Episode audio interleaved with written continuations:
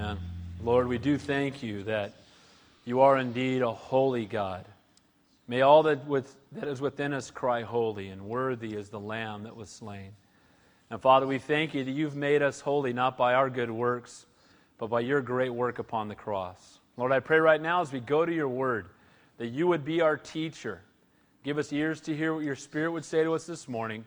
In Jesus' name we pray, and all God's people said, Amen. God bless you guys. Welcome again to Calvary Chapel. Turn your Bibles to 2 Corinthians chapter 11.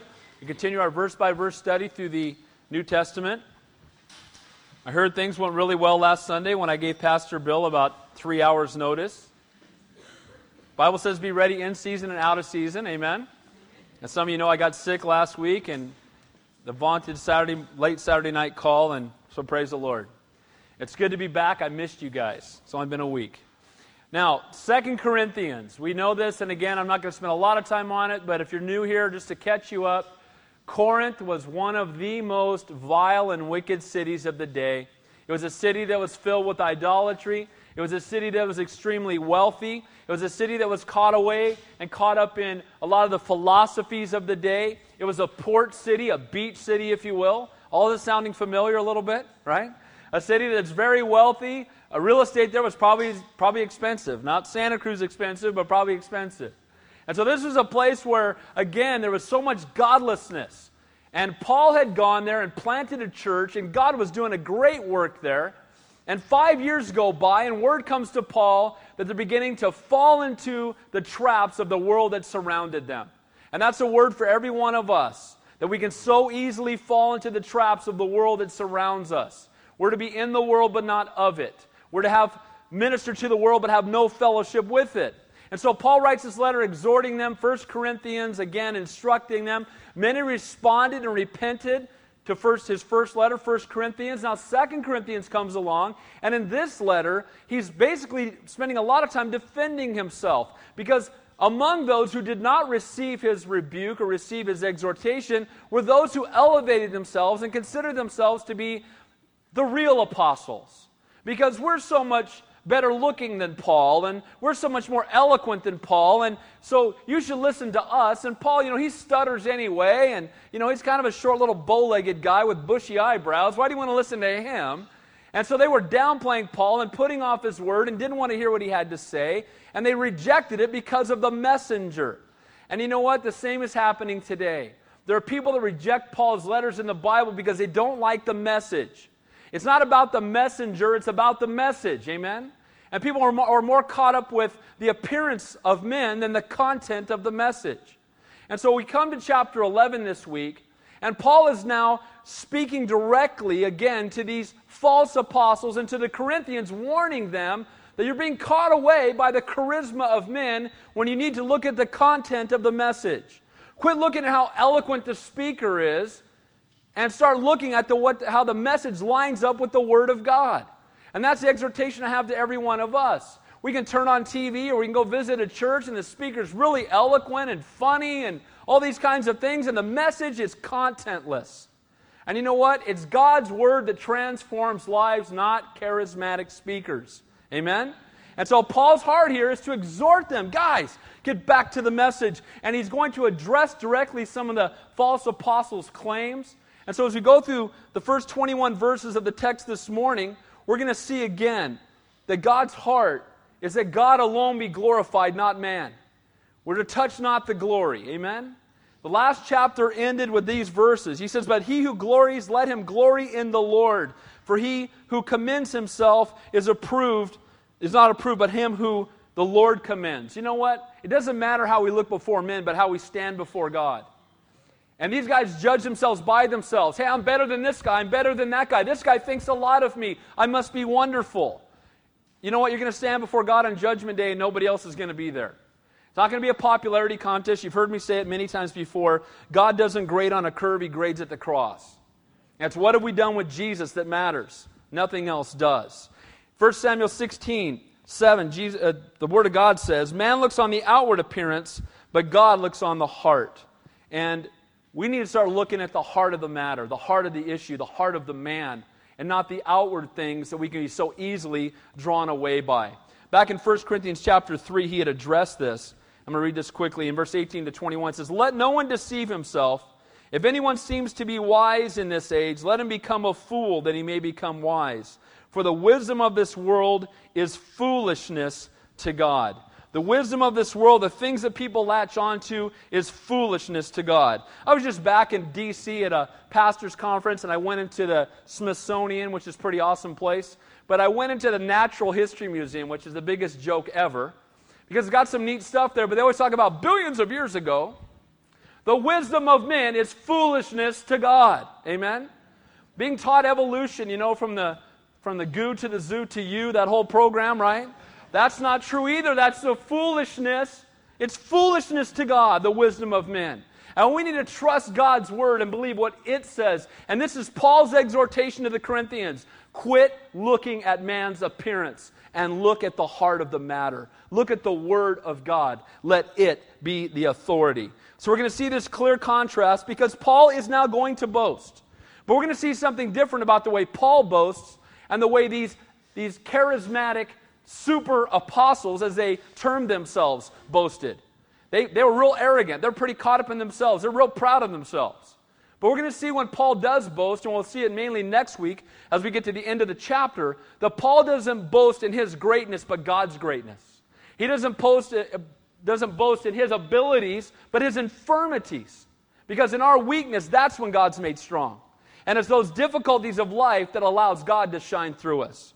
So let's pick up in verse 1 of a message I titled, Man Looks on the Outward Appearance, but God Looks on the Heart. And we're going to see Paul's, quote, foolish boasting, but we're going to see why he boasts, because he wants to get the people's eyes back where they need to be. He's going to talk, we're going to see his sincere burden and love and concern for the saints. And then we're going to see the desire he has to warn them about the false apostles in their midst. And can I say that that's my heart this morning?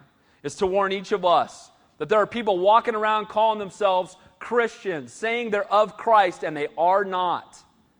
And again, that come, oh, Pastor Dave, we got to be judgmental this morning. I mean, can't we just sing kumbaya and be good with it, right?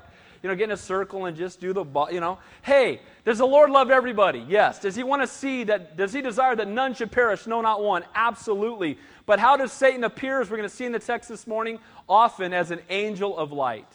Drawing people away. He's not going to show up at your house with a pitchfork and horns growing out of his head. Come and follow me. Uh, no one's going for that, right? Or very few people.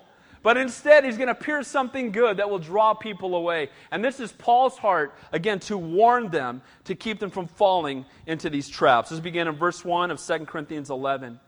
Oh, that you would bear with me in a little folly, and indeed you do bear with me. Bear with me in a little folly. Now, Paul, again, out of his burden and his love and concern for the saints, he's going to now respond to the boasting of these false apostles by again speaking of his own credentials. See, they've drugged Paul through the mud so much that the people didn't believe his words anymore. They said, Oh, yeah, but Paul, you're not as charismatic. Paul, you're just not, you know, these guys are studs. These guys have it all together and you're just some little bow legged guy who didn't show up when he said he would, so I don't believe you anymore. And you know what? Again, it's not voted on by men, but called by God. And Paul was a mighty man of God, and these false apostles were angels of, quote, angels of light. Again, drawing people away. And so Paul's going to defend himself because, again, they had said, you know, he doesn't have any charisma, he doesn't have the looks, he doesn't have the health, he's just not quite as eloquent as we are. And Paul is going to defend himself again, but he views this as foolishness. Paul hates to talk about himself. Now, I wish that was true of me more. more. How about you? Amen? I'm always on my mind, right? I'm always thinking about me, aren't you? And too often we're just, you know, we want to get the conversation back to me, right? I mean, isn't that what we do? And that's the prideful part of us. And Paul's heart was, I don't want to talk about me. I want to talk about him. I want to talk about the Lord. I want people to hear about Him, His love, His grace, His mercy. But it's come to a point where he feels like he has to at least tell them what God has done in his life. He knows it's going to come across like boasting, and he says, You know, bear with me in this folly, because in his mind, that's how he feels about it. Now, the key is what motivated Paul to do it? It wasn't done to promote himself, but out of a sincere burden and love and concern for the Corinthian believers. He loved them. This is a church he had planted. He'd be like if I left here and five years later I found out things were going sideways here. I mean, it would break my heart. And that's Paul's heart. He's like, These are my sheep. These are the people that I had a chance to live with and pastor and love and serve. And now they're falling away listening to the idle words of men. Verse 2 For I am jealous for you with a godly jealousy.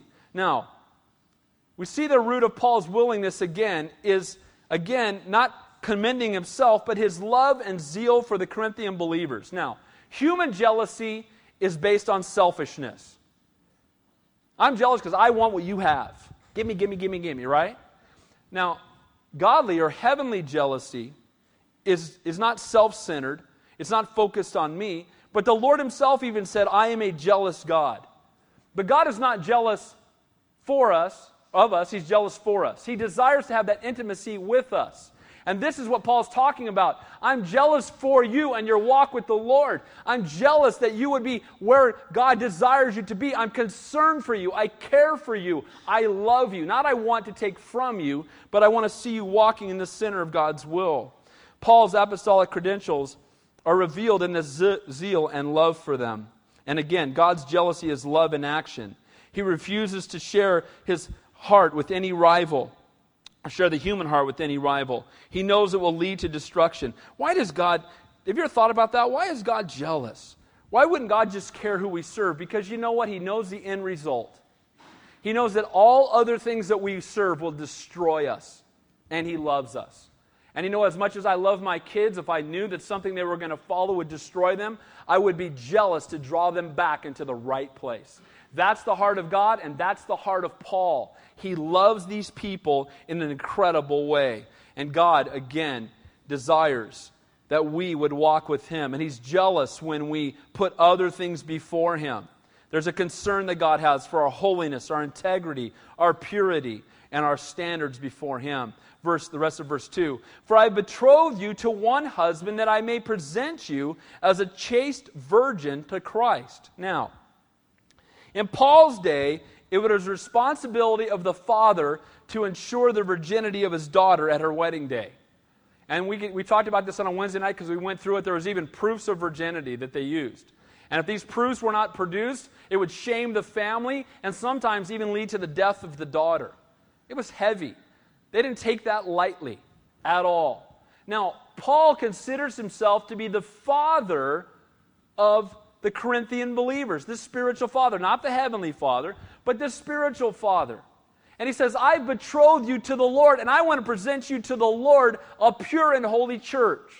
And my heart is breaking to hear that you're falling away and following these false teachers, and I want to draw you back into right relationship before God. Paul, again, is the heart of a father, the heart of a pastor. And this is a, the spiritual father. He refers to them in 1 Corinthians as his beloved children. And it was Paul's responsibility to make sure that they remained pure and they weren't seduced and they didn't fall away. Now, Paul was not only the father of the, the bride, if you will, but he was a friend of the groom. Who's the groom? Jesus and he's a friend of the groom, and in that sense, he's also watching out for the groom, that the bride would be pure, that the bride would be holy, the bride would be holy. Had a sincere burden for their spiritual walk with the Lord. He was so concerned. So Paul's concern was the Christian church, or the Corinthian church, and their faithfulness to God, and the false apostles' concern was their stature before men. All they worried about was how many people are following me? You know, how many people know my name? How many people bought my latest book? How many people are being drawn into my crowd? How many people would consider me their leader? And that was their focus. And Paul's focus was I want them to love Jesus. I want them to walk with God. I want them to spend eternity in the presence of the Lord, and I don't even care if they remember my name. That's the difference between someone who's called to pastor and shepherd and someone who feels called to draw men unto himself and build up a great following. Now, I want to say this not all who have a great following are outside of God's will, but I'll say this most are. Because too often, who's getting the glory? Make sure, touch not the glory, amen? Let God alone be glorified. May people walk from the church building not talking about the pastor, but talking about the Lord. Not talking about the illustrations or the charisma of the speaker, or even the powerful way that the person played the guitar or whatever it might be, but walking out talking about God is great. And man, God loves me, and I want to know Him better, and His Word is so powerful. It's the Lord that should be glorified and magnified. And this is Paul's heart. I want to present you as a pure church. I want to present you as a church that's walking with God, that's not condoning, you know, spiritual adultery and entering into relationships with other gods and thinking it's okay. It's not okay. And this is Paul's heart, verse 3. But I fear lest somehow, as the serpent deceived Eve by his craftiness, so your minds may be corrupted from the simplicity that is in Christ. Paul had just compared the church to a virgin soon to be presented as a bride to the Redeemer, and he feared that they would be led astray by the tempter, just as the first woman had been. Eve was deceived by the serpent. Who's the serpent? It's Satan. Satan is the father of lies. What does Satan think about you? He hates you and he wants to destroy you. Period. He seeks to steal, steal, kill, and destroy. Can I tell you, it breaks my heart. Most of you know I was a youth pastor for many, many years. And it breaks my heart to see teenagers walking around with likenesses of Satan on t shirts. Or bands that, ah, Satan, glorify Satan, highway to hell. Man, that should never come out of the mouth of a Christian. Amen? And you know what? It breaks the heart of God. And these guys, again, were deceived. Eve was deceived. And he was concerned that they too would be led away. You know what? How did Eve fall? How do we all typically fall? He appealed to her pride and by challenging the word. What did he say? You can be like God. You can be like God. You know what?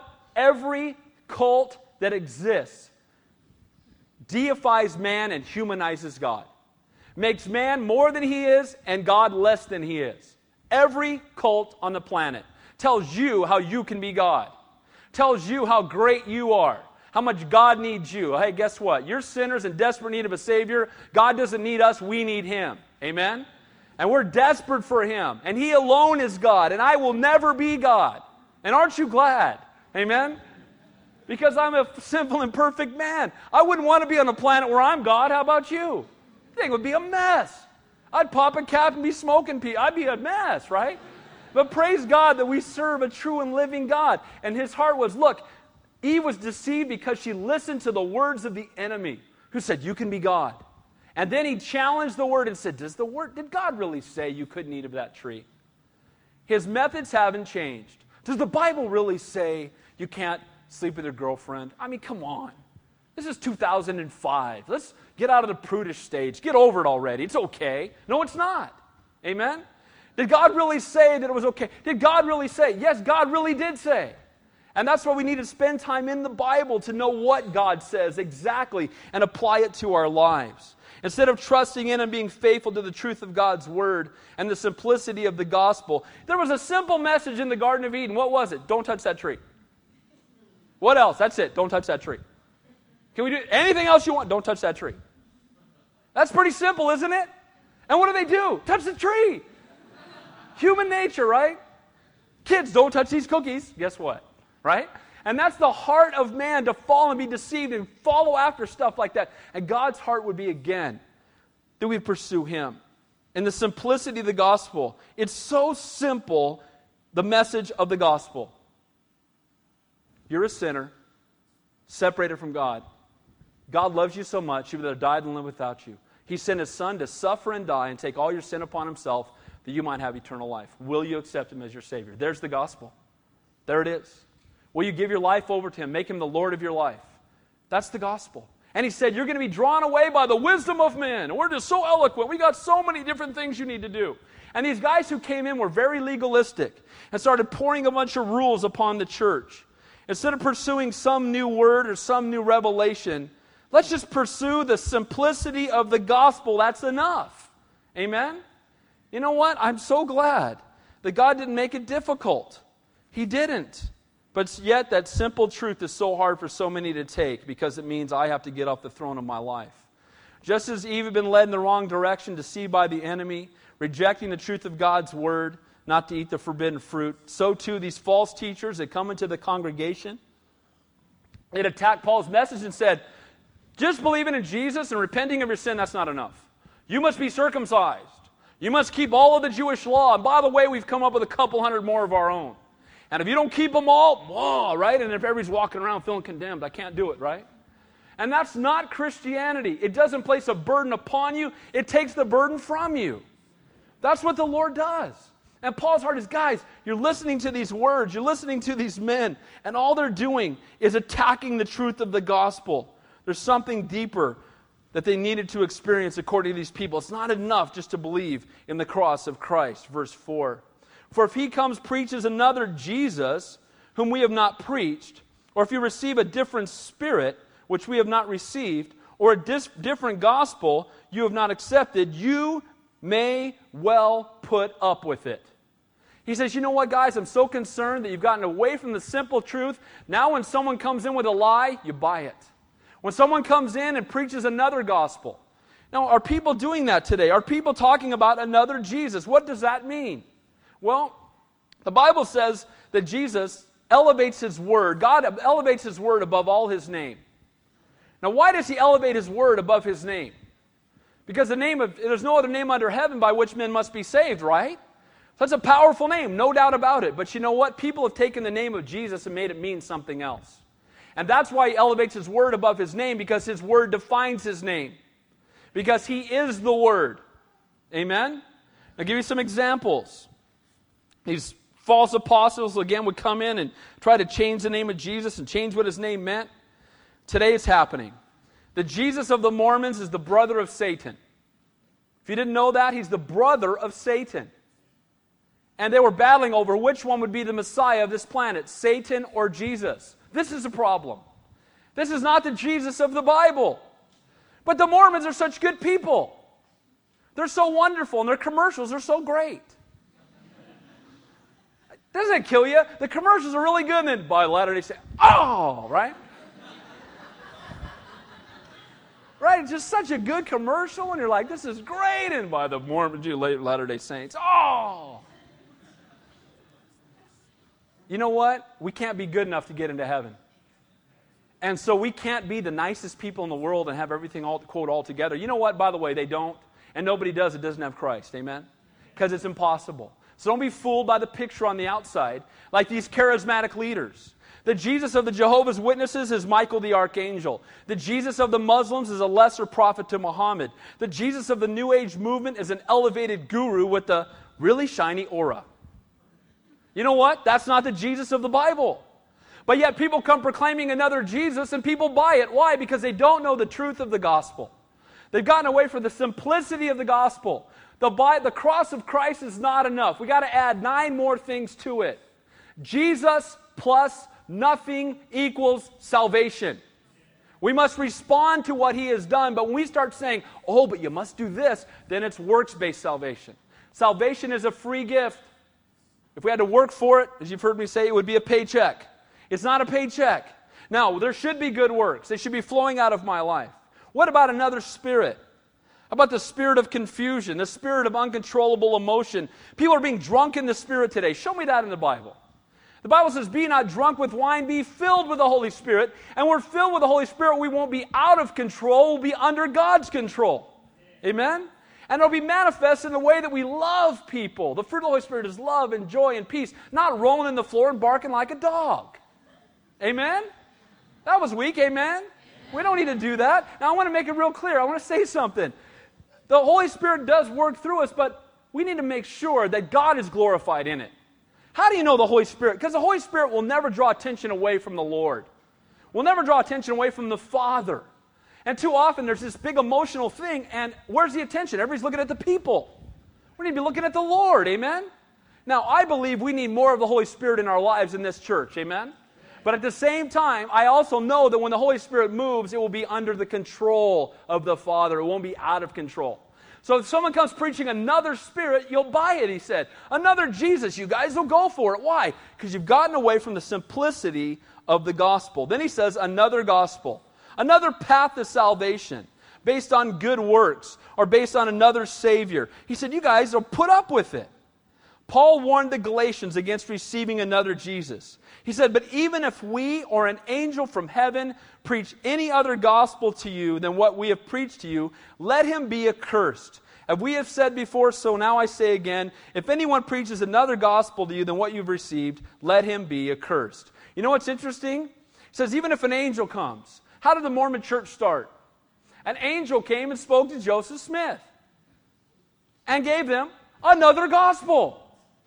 Do you have Galatians 1 8 and 9 in your Bible?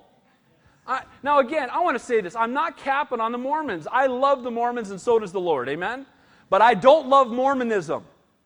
And I don't love the false gospel that's being taught that's drawing people away from the simplicity of the gospel that teaches that they will be God of their own planets one day. That's what the Mormon doctrine teaches. You're going to be God one day of your own planet, and that's why you need a bunch of wives so you can populate it. Man. And you know what that means? You go backward. That means that Adam is a God from another planet who got this planet. If you just backtrack, right? That's a mess. That's not the case. And that's another gospel. Why he says it in his word, that he elevates his word above all his name, because people have taken his name and made it mean something else. May we not be a church that would put up with another gospel. May we not be a church that would put up with someone coming in and teaching something that's contrary to the truth. No matter how good it looks, no matter how nice the presentation, no matter how well dressed the person is, no matter how charismatic the delivery of the message is, may we not put up with a false gospel. Amen? Why? Because in the end it leads to destruction. It's not something to just gloss over. I've also heard people say this to me. They, they talk about Jesus and they want to accommodate him to their lifestyle. My Jesus would never do that. My Jesus would never send anybody to. Your Jesus doesn't exist. I've told people that. Well, my Jesus said it's okay for me to. I prayed, my Jesus told me, oh, stop it. Your Jesus doesn't exist. He will never contradict his word. Amen? have you heard of this thing called the Jesus Seminar? This is the stupidest thing ever. Here's what they do they read parts of the Bible, then they vote on whether or not Jesus said it. Like that's going to change it. And they drop a black ball or white ball. Oh, he didn't say it. There's eight black balls, three black. Oh, take it out, right? Jesus would never say that. It's just insane. And you know what? We got churches all over Santa Cruz County that say Jesus never said that. Why? Because they've gotten away from the simplicity of the gospel. Can you see where Paul's heart is coming from? Guys, I was to present you to the Lord. And you've gotten away because these guys are eloquent and they, they wear good looking clothes and they're just sharp and you know they're, they seem more educated than me. And you know what? You're putting up with it. The problem wasn't as much the false teachers as much as that the church was putting up with it. And again, we got the same problem today. To recognize the counterfeit, you must know the truth. Amen? You want to recognize the counterfeit? Know the truth. I don't have to hear more than 10 words out of most people's mouth, and I know if they're legit or not. I can listen. First of all, it's a discernment of the Holy Spirit, but also you better know the Bible. And if you know the Word, you go, oh, that's, that, this guy's out of his mind. Where did you get that? Because that didn't come from the Lord. Amen? But if we walk around and we don't read our Bible and we don't spend time, we just turn on TV and go, oh, that sounds good. This guy's charismatic. Look at the band. This is great, right? We'll just start following down the wrong road. And before we know it, we'll look up and we're following a cult leader. To truly know the God of the Word, you must know the Word of God. Amen? And that's the key for every one of us in this room. The acid test for all prophecy, for all spiritual moves of God, for every pastor, every teacher, every evangelist, every ministry that exists is God's Word. That's the, that's the acid test right here. It's in your hand. Why do I make every one of you get a Bible every time we have church? If you don't have a Bible, raise your hand. We give you one. Why? By the way, if you don't have one at home, take that, please. And I want you to read it this week. Amen? Why? Oh, man, I'm struggling in my life. How much time you spent in the Word lately? I haven't spent any. Well, there's the answer. Because God's Word is the roadmap for life, and God's Word keeps us from falling into these pitfalls. And Paul knew that. And Paul's foolish boasting was motivated by a sincere burden, love, and concern for the saints and their faithfulness to God. He desired to protect them. My desire is to protect you. Is to protect you from the person who would come along and teach a false gospel that you wouldn't hear it. You'd recognize, oh, that's a lie. How are you going to know that? Know the truth. Move on to the second portion. Now he's going to talk about a desire to warn them about the false apostles who are in their midst even now. These deceitful workers posing as angels of light. Look at verse 5. For I consider that I am not all inferior to the most eminent apostles. Now, he's not talking about Peter, James, and John.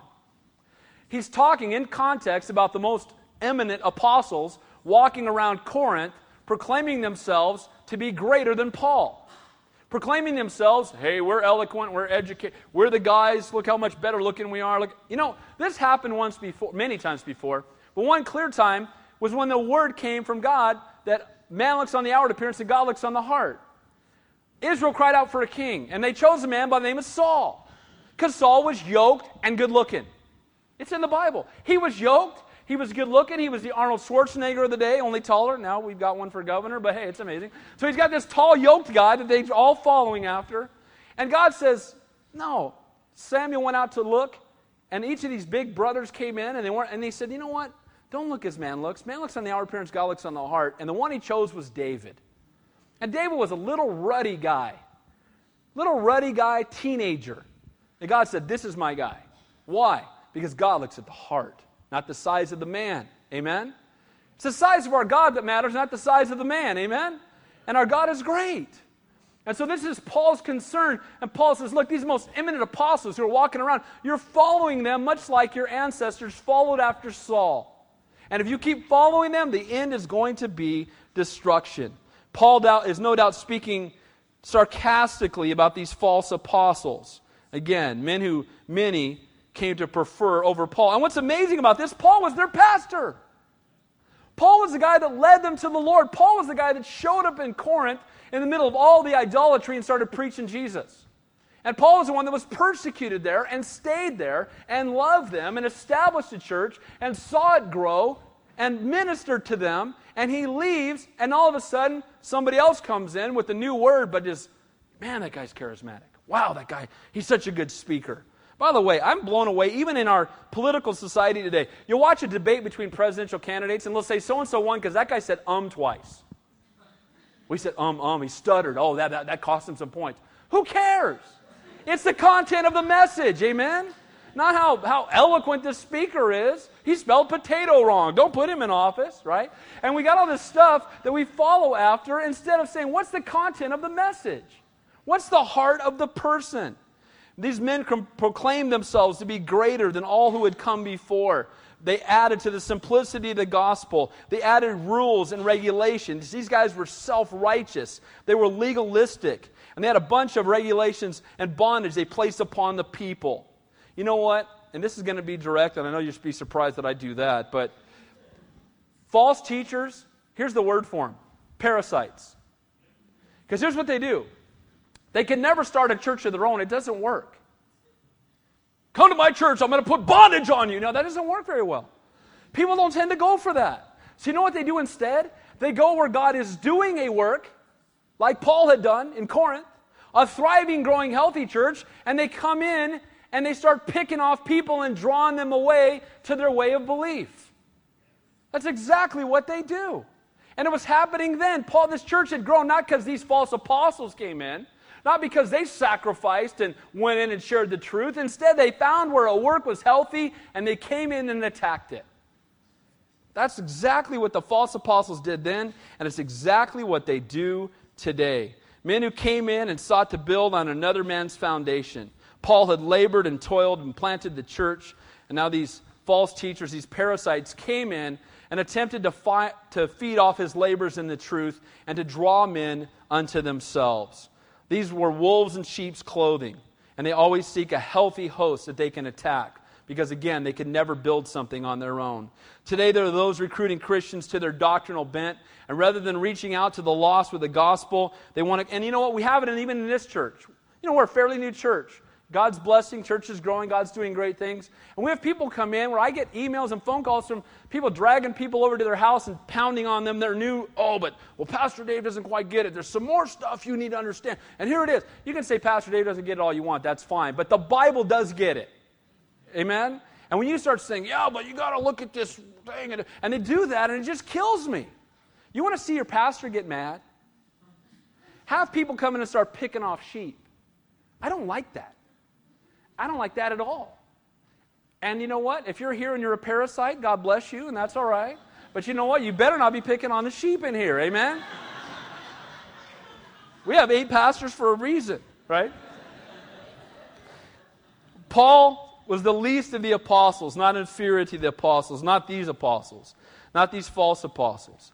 And again, my heart is because I love you guys and I want to see you walk in the center of God's will, and I don't want you to be drawn away by some false doctrine, by some person who's trying to build, again, a following unto themselves. Hey, if you leave here and you go to another Bible believing church, I'm excited. That's great. Praise the Lord. By the way, we're all on the same team in Santa Cruz County. Amen? And you know what?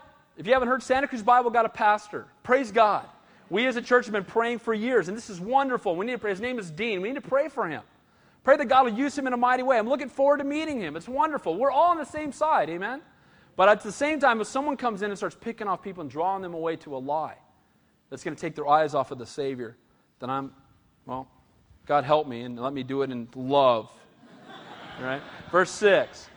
Even though I am untrained in speech, Paul says, you know, I'm untrained in speech. Paul knew the truth of the gospel. He wasn't worried about being polished or entertaining. He was concerned with faithfully preaching the gospel. He wasn't worried if people thought he was you know, a good speaker. I hope they, oh, I said um, how many times I say it? Driving home with his wife, what, how many times I say um today? No, he didn't do that. All he was worried about was the gospel getting out. Let me deliver the message. Let lives be touched and transformed. That's my heart. And what people think about me personally is really irrelevant. Now, the false apostles cared only what people thought about them. That was their only focus, their only passion, and their only heart. But look what he says here I'm untrained in speech, yet I am not in knowledge. Now, again, Paul doesn't like boasting about himself, but at this point, he's letting them know I know the truth. I know the truth. I may not be as eloquent, I may not be able to deliver a message the way they can, but I know the truth. And not only do I know the Word of God, I know the God of the Word. Amen? A story is told at, at a dinner party where guests were expected to stand before a meal and recite something for a group. And a famous actor was present, and he recited the 23rd Psalm with great dramatic flair and emotion and set down to great applause. Then a very simple man got up and began to recite the same psalm. He wasn't very eloquent, so at first some thought it was a little funny. But as his presentation, his presentation was straight to, from his heart, and so when he finished, the group sat in respectful silence. It was obvious that the simple man's presentation was more powerful than the actor's. And afterward, the actor came up and told him, I know the psalm, but you know the shepherd. The difference is not how eloquent we can orate, but do, does it come from our heart and do we know God? It's not just it's knowing the God, not just knowing the Word of God, but knowing the God of the Word. Amen? Having been touched by Him, lives impacted by Him, walking filled with the Holy Spirit. And if I stutter, it's irrelevant because the Word of God is powerful and sharper than a two edged sword, not the words of men. Amen?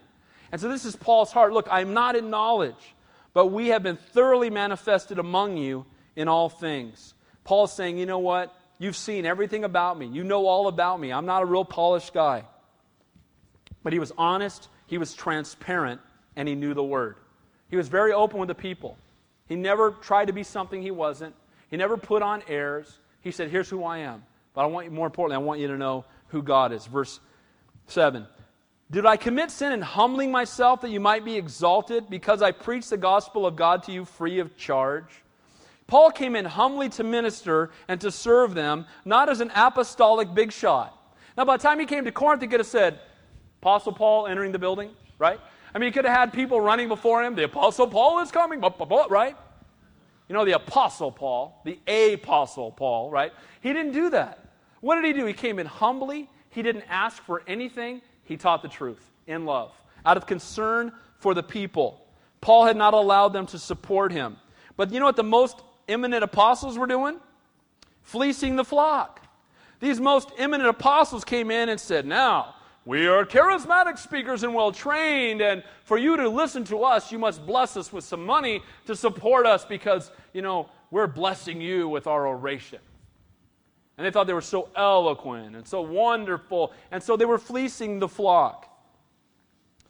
You know what? A public speaker in those days who took no money was considered to be an amateur.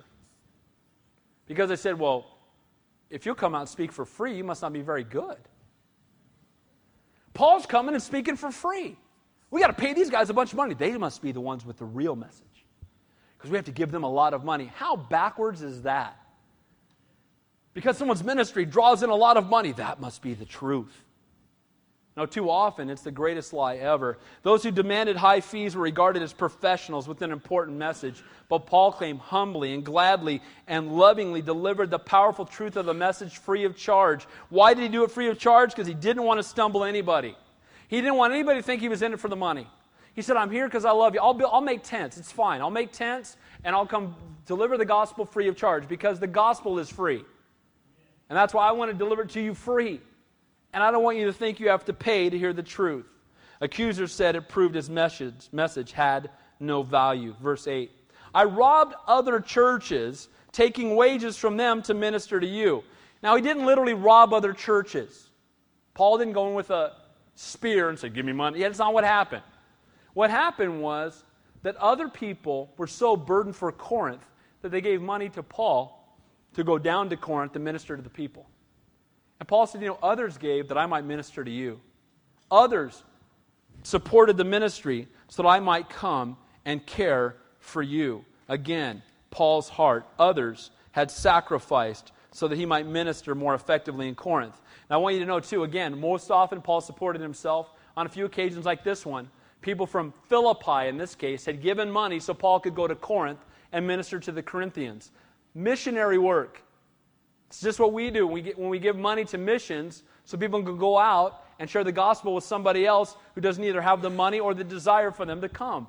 This was the heart of the Philippian believers. Verse 9. And when I was present with you and in need, I was a burden to no one. For what I lacked, the brethren who came from Macedonia supplied.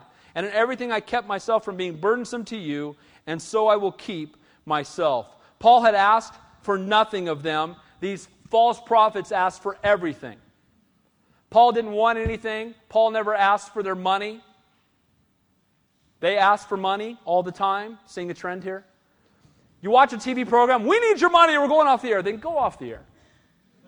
Because where God guides, God provides. Amen? We will never, ever, ever, ever, ever ask you for any money in this church, ever. Why?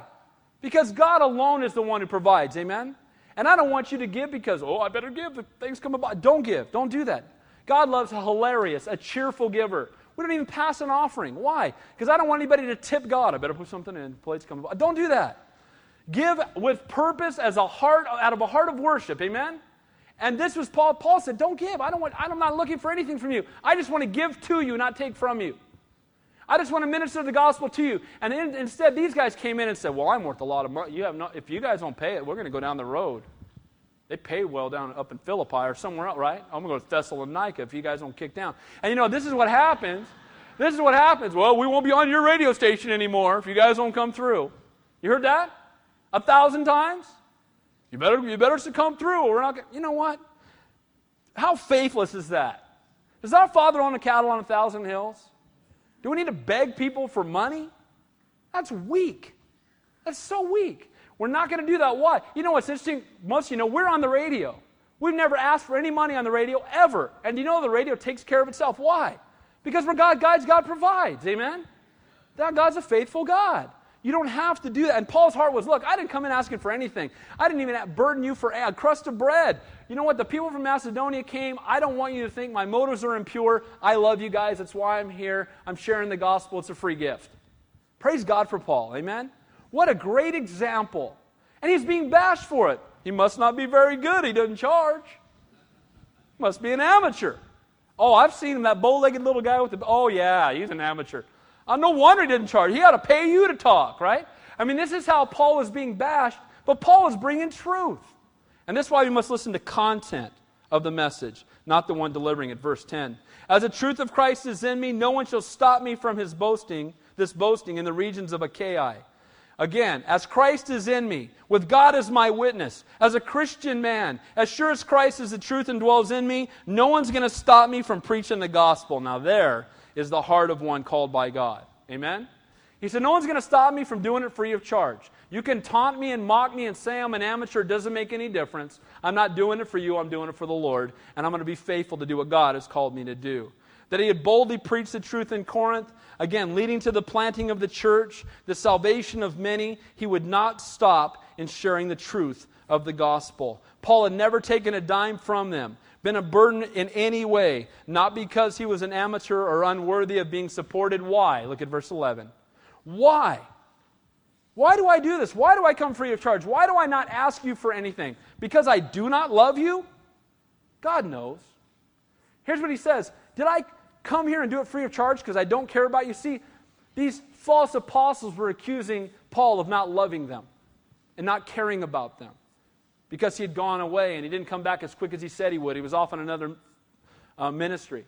And they said, See, he doesn't really care. And Paul said, Wait a minute. Why did I come here? Why did I plant the church? Why did I spend time loving you guys? Why did I share the gospel repeatedly with simplicity and never ask for a dime? Because I don't love you? And then he says, God knows. And basically, what he says here God be my judge. God knows my heart. God knows where I'm at. And you know what? That needs to be our heart. Again, is to do it for the Lord, not for the praise of men. Amen? And we're not going to get to verse 21. The great thing about teaching verse by verse is you can stop and pick up the next week. Amen?